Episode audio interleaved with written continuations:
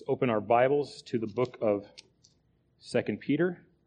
Book of Second Peter. Of course, I was uh, absent a couple of Sundays, so I am greatly indebted to those who covered both Sunday school and the pulpit. I'm sure it was a blessing uh, to you guys. It's certainly a blessing to me, whether camping out in the middle of nowhere or being here uh, last Lord's Day. Just very satisfied to see the Word of God go forth faithfully and with power and authority. So we're going to re-enter the book of Second Peter this morning.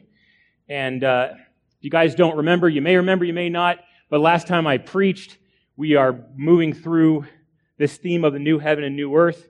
And my original plan was to get through the text itself, and that would be in chapter 3, uh, verse 13, talking about the promise of a new heaven and new earth where righteousness dwells. And after getting through that, explore some of the, the nuances of that theme, uh, perhaps for a few weeks. But uh, I've decided that it's probably best now, best for the church, just to continue working our way through the book of Second Peter. I was thinking of the things that I wanted to cover regarding the new heavens and new earth, and just came to the conclusion. Well, I've covered a lot of that stuff. I think we've uh, we've satisfied the demands of the text, and perhaps that's something we can um, exhaust at a later time. But the mission, the mission before us is Second Peter. So we want to be faithful to complete that mission and not get into other uh, related topics, related though they are, uh, but also become detached from the flow of Second Peter. So, so all that to say, we are going to continue into Second Peter. So if you're there, chapter three, and I will read from verse 14 to the end of the book. Second Peter 3, 14 through 18. Please follow along as I read. Therefore, beloved, since you look for these things, be diligent to be found by him in peace, spotless and blameless, and regard the patient of our Lord as salvation, just as also our beloved brother Paul, according to the wisdom, wisdom given him, wrote to you, as also in all his letters, speaking in them of these things, in which are some things hard to understand, which the untaught and unstable distort, as they do also the rest of the scriptures to their own destruction. You therefore, beloved, knowing this beforehand, be on your guard, so that you are not carried away by the error of unprincipled men and fall from your own steadfastness, but grow in the grace and knowledge of our Lord and Savior Jesus Christ. To him be the glory both now and to the day of eternity. Amen. So this will, this will close us out and, and we will not get through the entire passage today. Uh, some of the things in here, of course, serve us better if we're able to expand on them a little bit, especially in light of certain things that the church is experiencing. We expand on various passages that uh, are, a, are able to be a fitting response to the various uh, challenges that the church faces, to the various uh, ways that we see ourselves involved in today's culture war. The church has always been in a culture war, believe it or not. We just experience it in different ways, and sometimes certain challenges are more challenging than others.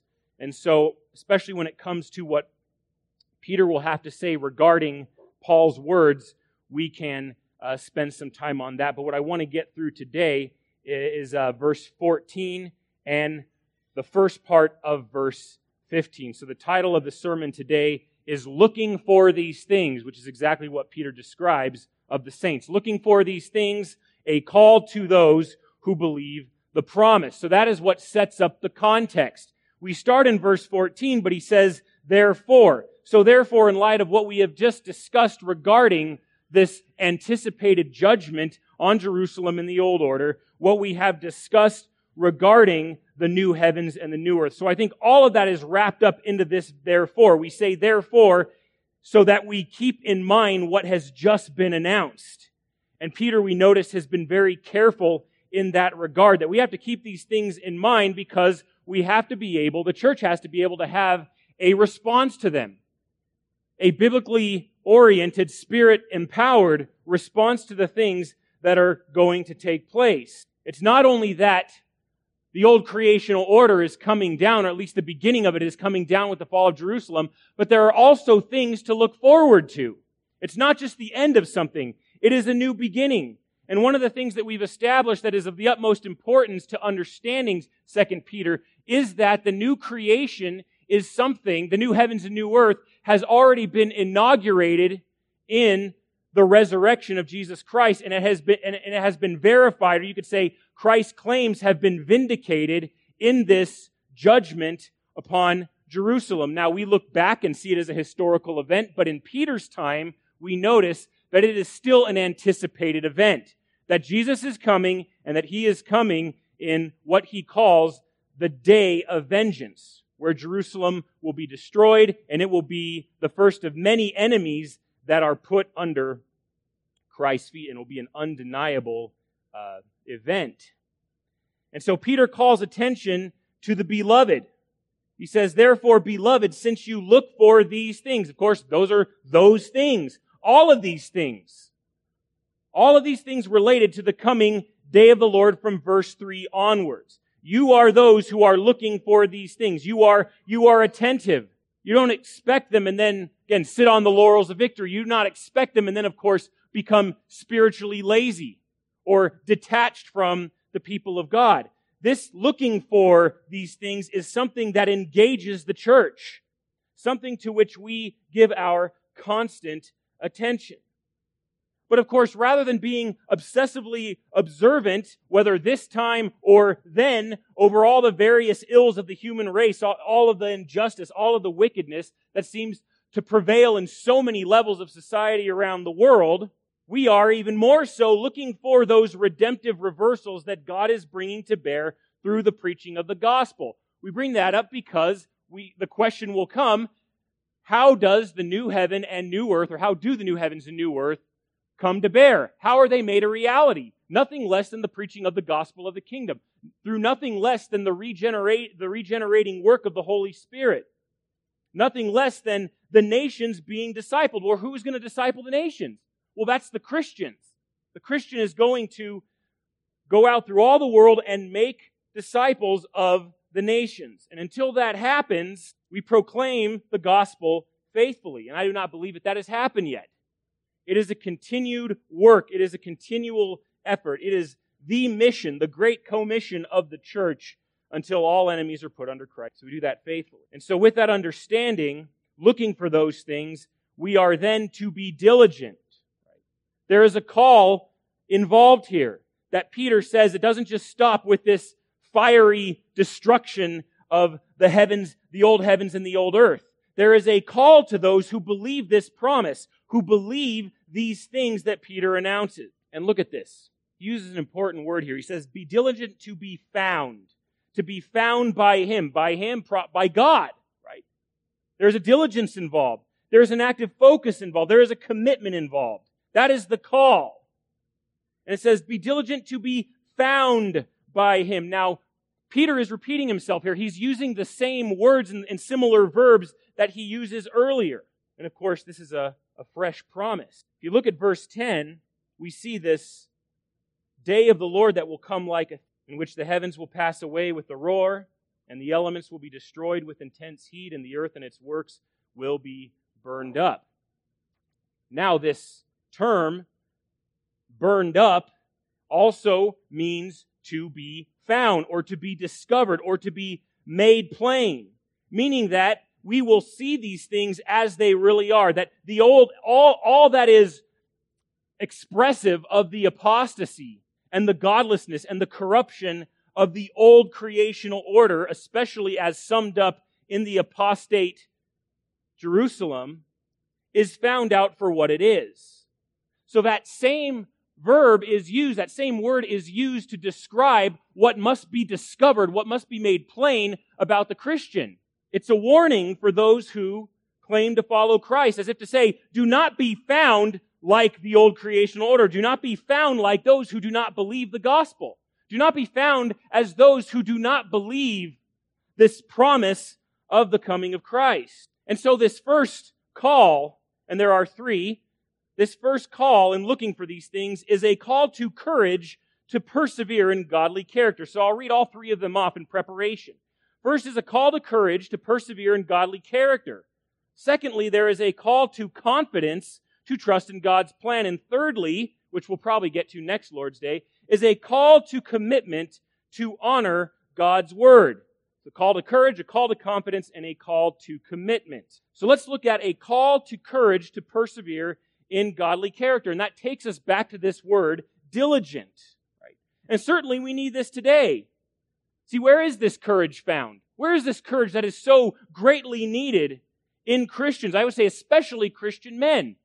Men who proclaim Christ today have become so limp wristed and weak sauce. It's like we have no conviction. We've lost all semblance of a spiritual spine and make all kinds of concessions and compromises to adhere to the spirit of the age. We live in a very half hearted society. So even if you are diligent in what Peter prescribes here, you will stick out like a sore thumb you will be noticed since we have so much lukewarmness, so much compromise, such a lack of zeal, such a desire to fit in.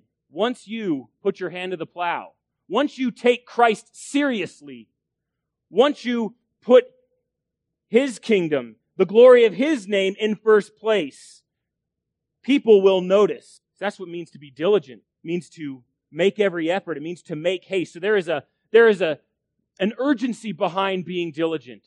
To be diligent means you don't take the Lord casually. It means you don't take the gospel forward in a passive way, which bends to every temptation to persevere or every temptation to compromise. Rather, it is diligent to persevere.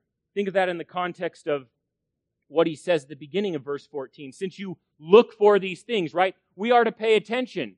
That is a pattern not only in 1 Peter, but especially the Apostle Paul. We are to be in readiness all the time. We are not to be caught sleeping. We are to have our eyes opened and to pay attention to what the Lord is doing. And so vigilance begets diligence. You are not going to be able to engage something you're not paying attention to. And so what we're doing in this is, is, whether in our present day, but especially in Peter's day, remember they were anticipating the coming of the Lord in judgment and the inauguration of the new heavens and new earth through that judgment. They're looking for that, so they are looking for God's word to come through. I think that's where it especially connects with us today. We still live in light of God's promises. God is a God who keeps his word. And so we are looking continually for God's word to manifest itself, for, for, the, for the trueness of God's word to manifest itself.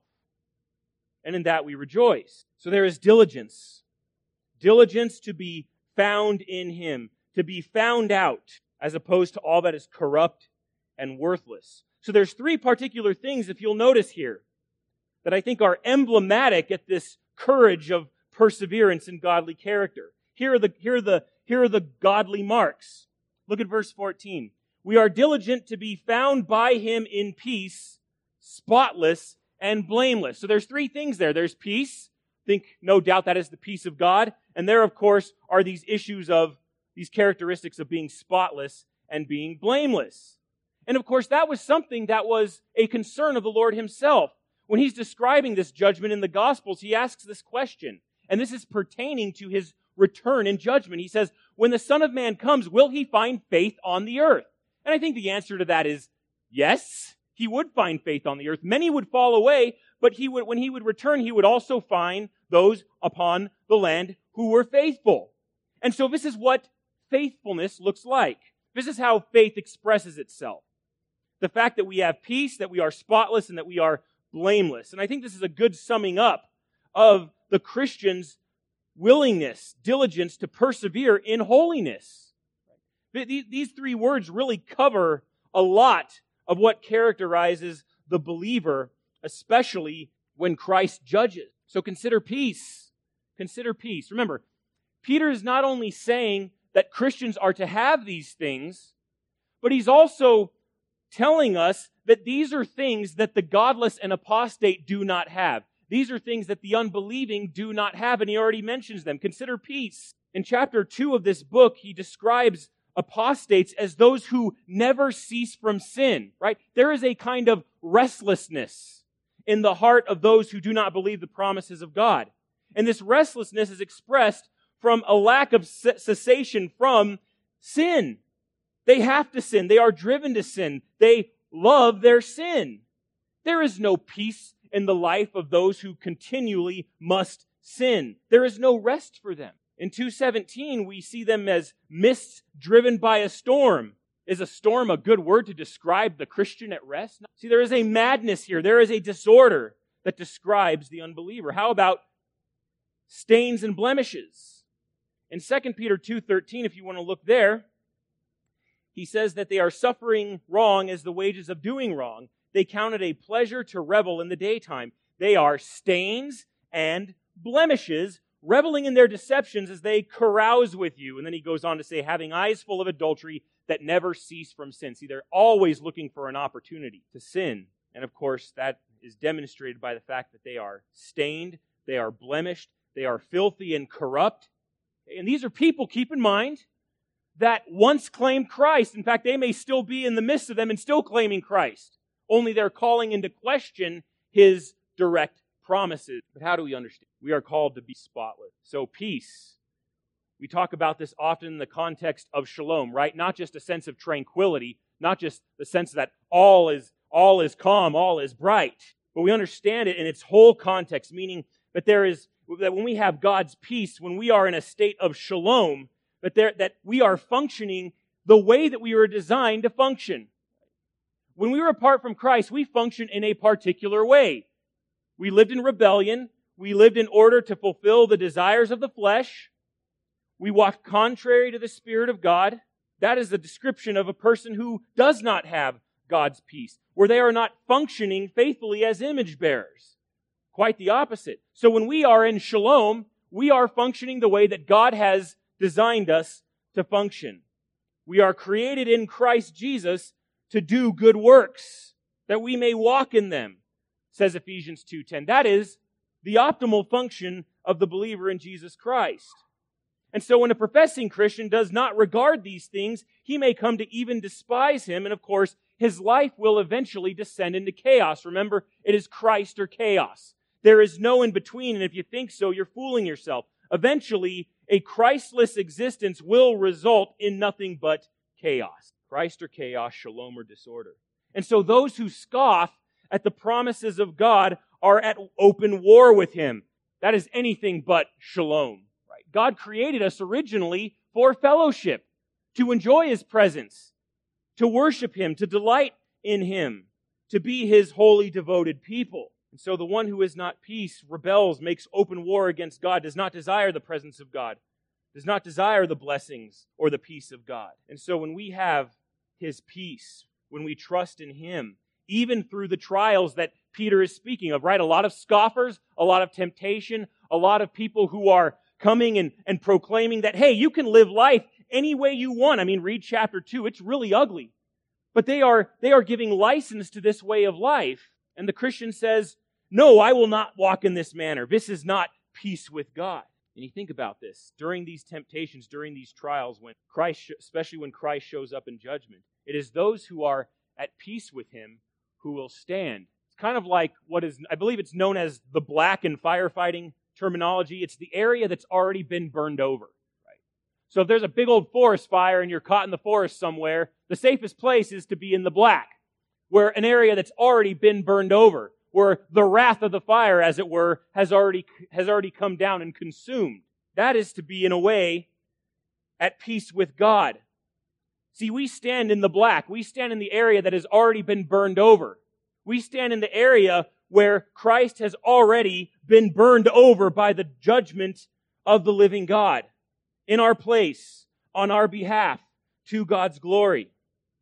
Those who stand there are at peace with Him, whereas everything else is judged and burned. So don't find yourself outside of Christ. Because anything outside of Christ is to be outside of peace, especially with what Peter's talking here. I think this, this, this lack of shalom, or I would say this, this presence of shalom is best expressed in the fact that we are no longer warring against a holy and righteous. But the only reason we're not doing that is because Christ in his blood has reconciled us. And so we have that peace. And so when trials come, when we face the heat, as it were, of unbelief and temptation and persecution, we are not to be found as restless and in chaos. No, we are to be found at peace. Life is as it's meant to be, even in the midst of. And I think there is a, is a wonder that comes upon those who do not believe, and, and we hope it can be a catalyst for them to hear the gospel and turn to Christ. Because when it all comes down, right, when the world is falling down around us, who are people going to look toward? Those who have peace. And who has peace? Those who have been justified through faith. Those are the ones who have peace with God through our Lord. We have peace. We are also blameless. When we think of something as being blamed, right, it, it, it notes the dysfunction, the dysfunction that is upon those who do not trust Christ.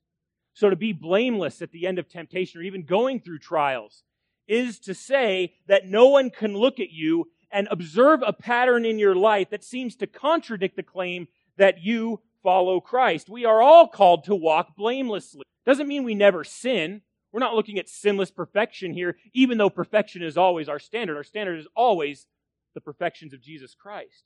But we're talking about a pattern, a committed, definitive, observable pattern that we are not in a state of dysfunction, rather in a state of functionality, having the peace of God.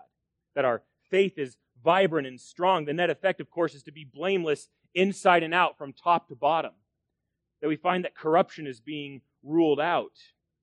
Then we have spotlessness. Commentator uh, Green describes this as without moral defect. See this expressed by James, James 1:27, pure and undefiled religion in the sight of God, our God and Father is this to visit orphans and widows in their distress and to keep oneself unstained by the world. That is to be undefiled and unstained, to be spotless. There is a concern, a deep concern, a diligent concern for the Christian, within the Christian, to keep oneself unstained by the world, that we can be in it. We can get our, we can get our hands dirty. We can be involved. We can call the world to repentance and yet be free from its compromise, be free from its waywardness. Paul says as much to Timothy. In 1 Timothy chapter 6, he says this I charge you in the presence of God, who gives life to all things, and of Christ Jesus, who testified the good confession before Pontius Pilate, that you keep the commandment without stain or reproach until the appearing of our Lord Jesus Christ. So that standard is no different for us. Note that Paul was expecting the appearing of our Lord Jesus Christ, the same expectation that Peter is enumerating to his audience. Do this until Christ appears. Keep the commandment, right? His commandments are not burdensome. Keep them without compromise. Don't live a double life. Don't keep the commandments of God here and then the commandments of men here. No, keep it without stain or reproach. Develop a pattern of godliness so that you don't fall into compromise and eventually unbelief. Be diligent. Let's go back to that word diligent because we find how this actually takes place. In chapter, go to chapter 1, verse, verse 10. He uses the same word. And I think in a way says the same thing. He says, Therefore, brethren, right? Beloved, and then brethren, be all the more diligent to make certain about his calling and choosing you. For as long as you practice these things, you will never stumble. For in this way, the entrance into the eternal kingdom, again, the eternal kingdom which was about to come to bear in Christ's appearance, kingdom of our Lord and Savior Jesus Christ will be abundantly supplied to you. You will go in lacking nothing. But he says this, this, this challenge of, of diligence, and as if he's saying the same thing, yet in a different way to make certain about his calling and choosing, to practice these things and never stumble, right? That is to be found in peace. That is to be reckoned as blameless. That is to be reckoned as spotless. It's, it's, a different way of saying that you haven't stumbled. And stumbling, of course, was a big concern to the apostles in that day, to stumble into apostasy. This isn't, this isn't, uh, we use the word stumble in such a, I think, a, a, a misguided way when the apostles typically use the word stumble, it's not like to trip and then regain your footing and keep walking the way you were walking. To stumble is to is to stumble in such a way to where you stumble in belief. It's a catastrophic failure of faith to where it is revealed that you never really believed in the first place. And you may have been taught faithfully. You may have been catechized. You may have been discipled. You may have been reminded, like Peter's audience, of the promises of God again and again and again. Okay, let's start from the beginning. Let's talk about the promises that God has made. Let's talk about how they've been fulfilled in Christ. Let's talk about Jesus' promise to return in power and glory and judgment. All clear? Yep.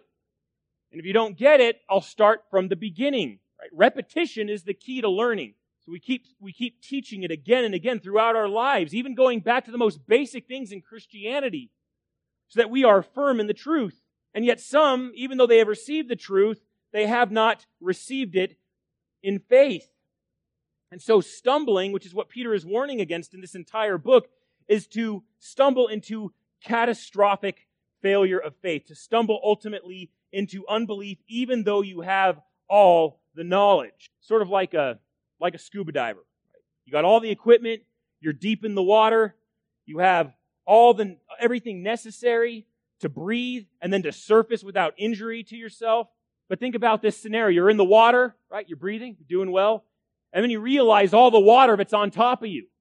You start to panic. And then, of course, instead of trusting the equipment given to you and how you were trained to use it, you foolishly end up drowning. And in your panic, you may drag others down with you. Panic rarely stays local. Right? Catastrophe is rarely an isolated incident. And so many Christians are like that man with a, with a scuba gear. You have all the training, you have the knowledge, you have the truth.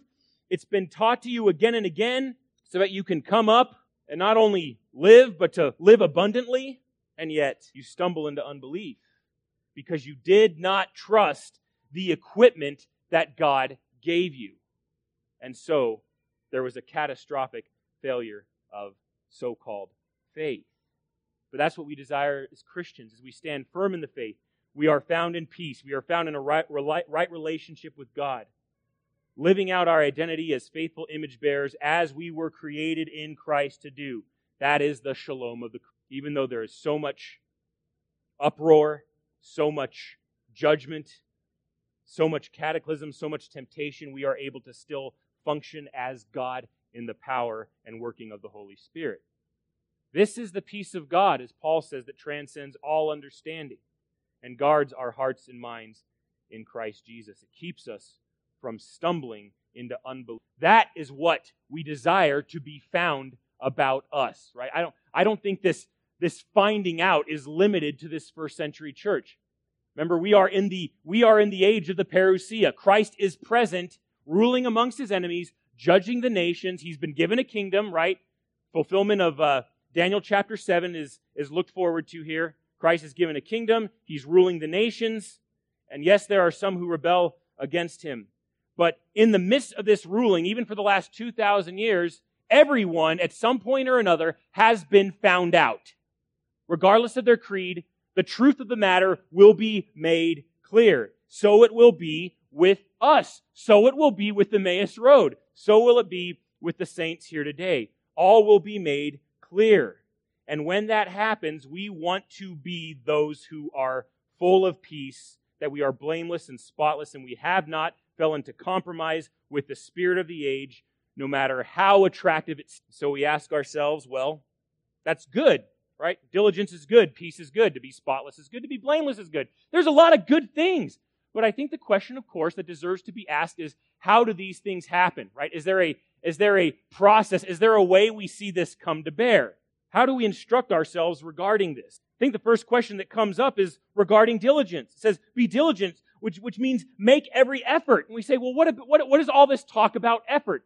I think if we read it carefully, that may come up in our minds. If all is of grace, if all is of God's divine provision and sustenance, then why this talk about effort? Why this talk about diligence? Why this talk about trying? You know, if we're, if we're really cagey in our Calvinism, sometimes we read words like this and we become alarmed. We become unsettled. What's with this effort? I don't want to undermine the grace of God. Well, let me, let me um, give you some encouragement. Maybe you're not freaking out at all. Maybe I'm the only one. Um, isn't this all of grace? And I would say that is the very point that comes out of Peter. All of these things are works of grace. All of these things come through, come from God. Our peace comes from God our blamelessness, our spotlessness comes from the working of God. They are all works of grace. That is precisely why Peter tell, tells us to be diligent in them. We are to be diligent in grace. We are to pay careful attention to the gracious work that God is doing in each one of us.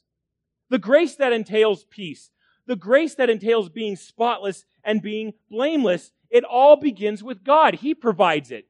So when we're diligent, that just, that just means we are diligent as it pertains to grace. There is nothing here that smacks of human effort and power. There is no contribution here on our, our part. It's just participating in the grace that God supplies abundantly to us.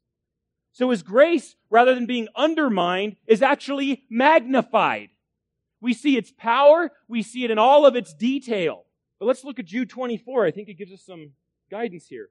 In Jude chapter, or ver, chapter 1, verse 24, it says this Now to him who is able to keep you from stumbling and to make you stand in the presence of his glory, blameless and with great joy. So there's also an attitude, that fruit of the Spirit that accompanies blamelessness and, and uh, a lack of stumbling. Right? We have joy in this pursuit. We have joy in, in not stumbling. We have joy in standing in the presence of His glory, blameless. It is God. He is the one who is able stumbling. He is the one who is able to make us stand. He is the one, and in His power is able to keep us blameless and without a legacy of compromise. See, it starts with God. That's the most important thing in understanding diligence, is that it begins and ends with God. He keeps us from stumbling by His grace, and He makes us able to stand in His glorious presence with grace. So we start with God. Here's another thing. I think there's, there's also preparation. There's preparation at hand. Remember, a huge Old Testament theme, as well as a theme in, in Peter and his writings, is the issue of consecration, of a preparing oneself to do life in the presence of God, in his gracious presence. So in Romans 6:11 we, we learn this. He says, "Even so consider yourselves to be dead to sin, but alive to God in Christ Jesus." So this diligence is undergirded by a particular attitude. Yes, we consider ourselves to be dead to sin. We have nothing to do with it, right? It's like a shunning. Shun. And do not unshun sin. Shun sin and keep it that way. We are dead to sin and we have nothing to do with it. But we are alive to God in Christ Jesus. It's amazing. We are alive to now. Consider Romans 6:13. He says this, "And do not go on presenting the members of your body to sin as instruments of unrighteousness, but present yourselves to God as those alive from the dead, and your members as instruments of righteousness to God." So there it is. More like new covenant consecration. On one hand, there is a negative to it, right? What we're rejecting, what we're turning away from, that is, we consider ourselves to be dead to sin. But it doesn't end there. Right? The Christian life is not on autopilot. The Christian life is not passive. It's actively engaged to the grace of God. So then he says this, but present, say here's the, pos- here, here's the positive action. Present yourself to God as those alive from the dead and your members as instruments of righteousness to God. It's the same spirit of, as Isaiah, right? Here am I, send me. Lord, here I am to do your will. Do with me as you please, because I want to be an instrument of your righteousness. Now listen also what Paul says in Romans 13. He says, The night is almost gone. The day is near. Therefore, let us lay aside the deeds of darkness and put on the armor of light. Right? More positive instruction. It's amazing. I think it's amazing how the, the Christian's attitude would change and develop if he thought these verses through. This is preparation to live a godly life. Men, this is preparation to live a godly, manly life to put on armor, to prepare ourselves for the fight, not to shrink back in cowardice, cowardice and compromise. And then he says this, verse 13, let us behave properly as in the day, not in carousing and drunkenness, okay? These, this is your past life, not in sexual promiscuity and sensuality. Sounds like the modern day American life outside of Christ. Nothing new under the sun, friends. And then not in strife and jealousy. Verse 14, but Put on the Lord Jesus Christ and make no provision for the, fre- for the flesh in regards to its lust. So that is, I believe, crystal clear. Now, if you'll turn with me to Colossians, we see this same thing in Colossians chapter 3, and I believe we see more specific instructions and specific expressions of what it looks like to put on the Lord Jesus Christ, to put on the armor of light in a dark world. And he says the same thing. If you look down in verse 5 of Colossians chapter 3, he says, Therefore consider the members of your earthly body as dead to immorality, impurity, passion, evil desire, and greed, which amounts to idolatry. See, it's all idolatry. You may think it's innocent, but it's just, all it is is worship of a false God. Now you go down to verse 12 and he says, So as those who have been chosen of God, holy and beloved, who's Peter talking to? The beloved. Similar audience, right? Just different, just different location. He says, Put on a heart of compassion, kindness, humility, gentleness, and patience, bearing with one another, and forgiving each other. Whoever has a complaint against anyone, just as the Lord forgave you, so also should you. Beyond all these things, put on love, which is the perfect bond of unity. Let the peace of Christ rule in your hearts, to which indeed you were called in one body, and be thankful. Let the word of Christ dwell uh, richly dwell within you, with all wisdom, teaching and admonishing one another with psalms and hymns and spiritual songs, singing with thankfulness in your hearts to God. So you see what diligence leads to. It leads to worship. It says, whatever you do in word and deed, do all in the name of the Lord Jesus, giving thanks through him to God the Father. So this is how diligence expresses itself, whether internally or externally, in that your very work you will do all in the name of the Lord Jesus. That, that is, that everything you do will be done for Him, done for His glory, with a thankful heart. With a thankful heart. And there's a development to this. One more passage. In, in 2 Peter chapter 1, we see these things come out as well. And I think this is what we show our diligence toward, right? Peter says in verse 5, applying all diligence, right? Same word. This is your spiritual commitment. This is your focus. This is your courageous perseverance. He says, in your faith, supply moral excellence, in your moral excellence, knowledge, and in your knowledge, self control, and in your self control, perseverance, and in your perseverance, godliness, and in your godliness, brotherly kindness, and in your brotherly kindness, love. For if these qualities are yours and are increasing, they render you neither useless nor unfruitful in the true knowledge of our Lord Jesus Christ. See, that should be the, the, the present hope of every Christian. We want to be useful. We don't want to be useless. We don't want to be on the sidelines. We don't want to be ignorant of what God is doing. We want to be tuned into how His grace is being made manifest in His church and even among the nations as we proclaim the gospel. We want to be mindful of that because this is the character, right? This is the character that undergirds this conquering work of preaching Christ and Him crucified. Let me tell you something. The Lord is not going to build His kingdom through the work of hypocrites. He's not. I mean, of course, we may have some incidentals along the way because the Lord can use anything, any circumstance to His glory.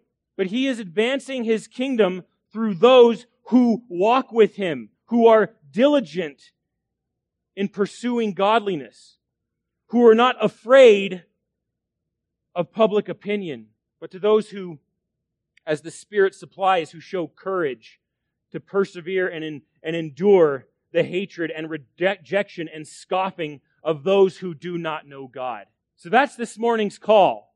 Predictably, I get through one point, but it is sufficient for the task. It is a call to courage, right?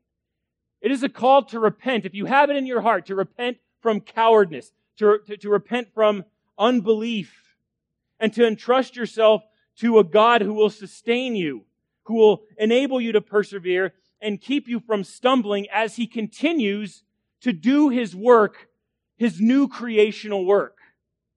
That's one thing we have to understand here, even though this is written so long ago.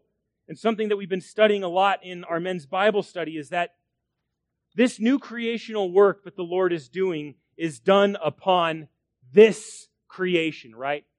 This, this fire, this burning up is not annihilation, but it is a restoration and exaltation of this creation.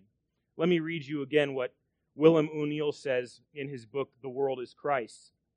It'll sound familiar to many of you. It is impossible to separate creation and the kingdom. It's impossible to make that separation of creation and the kingdom of God because this is what the kingdom of God is all about. Note this the elevation of the creation by Jesus Christ through the Holy Spirit for the glory of God the Father. It will be a new world in the sense not of replacement, but of renewal and elevation of this creation. And what an encouragement for us then to stand strong and be courageous because we are agents of God's very promise. Still to this day, no matter how the world will flex its so called muscles, we stand strong in the Lord and in the power of His might. So let's be courageous together and persevere in godliness. It's not an option. If we belong to Christ, we want to be godly and we want to be. So let's commit ourselves to that. Father, we thank you again for our time together in your word. We thank you that we can even concentrate on one point, that we have a call in light of your promises, in light of your promise to bring about a new creation. We have a call not to excuse ourselves, but to be involved in this work that you are doing. Even though we contribute nothing, we do not contribute our strength, our wisdom, we do not contribute our, our insights or our deep knowledge of any involvement we have, Father, rests solely on all that you bring your absolute sufficiency, your wisdom, your strength, your insight, your knowledge. You bring us Christ. You unite us with Him. You bring us alive in Him so that we may be ambassadors of Him. And that is what we desire. Lord, we do live, we certainly live in times, and we witness this definitely in our own country, even in our own city, a lack of courage. We see so many faint hearts. We see so much compromise.